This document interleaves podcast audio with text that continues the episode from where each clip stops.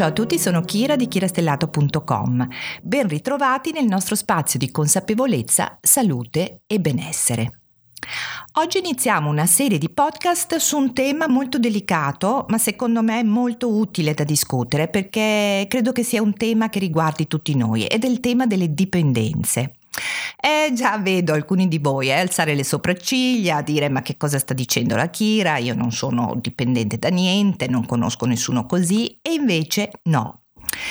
La nostra società ha creato culturalmente una barriera ideale tra la dipendenza da una parte e la normalità, cosiddetta normalità dall'altra. Eh, si dice che le dipendenze siano brutte, sporche, cattive. Mm, può anche essere vero, ma sicuramente sono tutte uguali, cambiano solo di abito e alcune sono culturalmente accettabili, altre no. Ad esempio, mi spiego, c'è la dipendenza da alcol? E, e, questa è spesso culturalmente validata, sia da noi in Italia, ma anche in Cina, ad esempio, un paese molto lontano da noi, dove per guadagnarsi la stima del proprio cliente occorre partecipare a delle cene innaffiate da tonnellate di alcol. Chi resiste più a lungo è la persona più forte. C'è la dipendenza da sesso, all'interno della quale all'uomo magari si dà del mandrillo e alla donna della P puntini puntini. C'è la codipendenza affettiva, che spesso sfocia in violenza ed infelicità.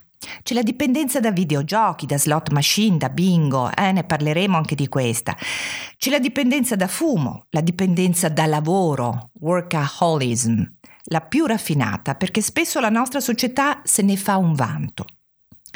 Come vedete molte di queste dipendenze sono sostenute dalla cultura del paese e persino dallo Stato, che per esempio, come da noi, vende i pacchetti di sigarette con le immagini di poveretti in fine vita, ma li vende, continua a farlo.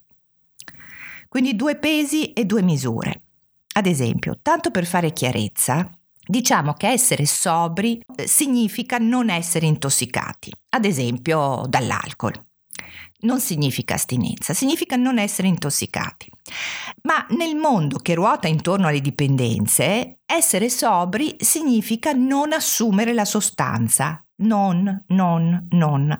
Tutto ruota solo intorno alla non assunzione della sostanza. La remissione da una dipendenza eh, non è solamente l'assenza di qualcosa, l'assenza di alcol, di cibo, di sesso, di droga, di shopping, di relazioni malate, eccetera, eccetera. Il termine remissione significa la capacità di mantenere attenzione e coinvolgimento nella vita. E badate, questa è proprio la componente più importante dell'esperienza di ritorno ad una vita reale, ad una vita soddisfacente dopo il periodo buio della dipendenza. Nel mio lavoro di psicologa eh, lavorando anche nell'ambito della medicina narrativa, ho incontrato negli anni moltissime, ma veramente moltissime persone che un giorno della loro vita hanno smesso di fumare o di bere, così, mm, mm, da 60 sigarette a zero in un giorno. E la stragrande maggioranza di queste persone, so che mi aveva molto colpita a quel tempo, lo avevano fatto senza seguire corsi, senza seguire programmi, persino senza neanche aver avuto la paura ad esempio, di perdere la vita a causa di una malattia, quindi una motivazione forte. No, avevano semplicemente smesso perché qualcosa era cliccato nel loro cervello, una consapevolezza di quanto fosse inutile, dannosa e stupida la loro abitudine. Ricordo una mia paziente di 73 anni eh, che mi ha raccontato, ho guardato la mia sigaretta e le ho detto, non voglio dare vita e soldi a te, piccola stronza, scusate la parolaccia non avrai più il controllo della mia vita. È possibile abbandonare la strada della dipendenza? Questa è una domanda che ci facciamo spesso.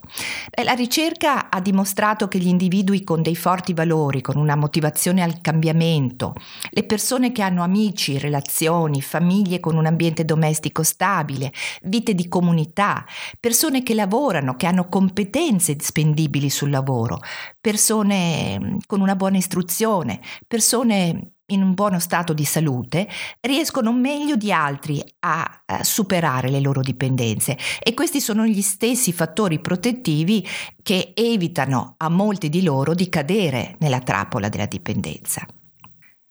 Per uscire da una dipendenza occorre sperimentare in prima persona un senso di grandezza, grandezza di affetti, grandezza di speranze, eh, grandezza dell'accoglienza della comunità.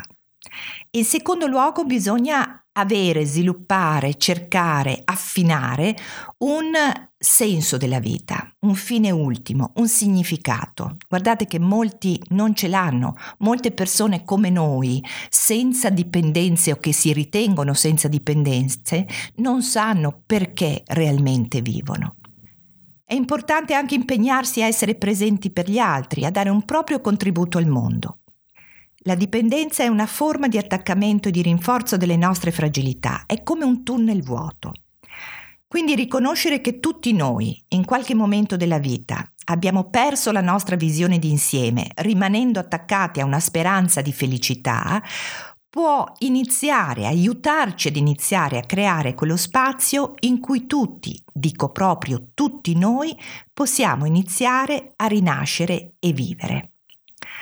Uh, spero che questo podcast vi sia piaciuto, se vi è piaciuto lasciate un commento, condividete sui social, perché la nostra tribù del cambiamento ha bisogno di ognuno di voi per crescere. Intanto vi auguro una buona, buonissima vita indipendente. Ciao a tutti.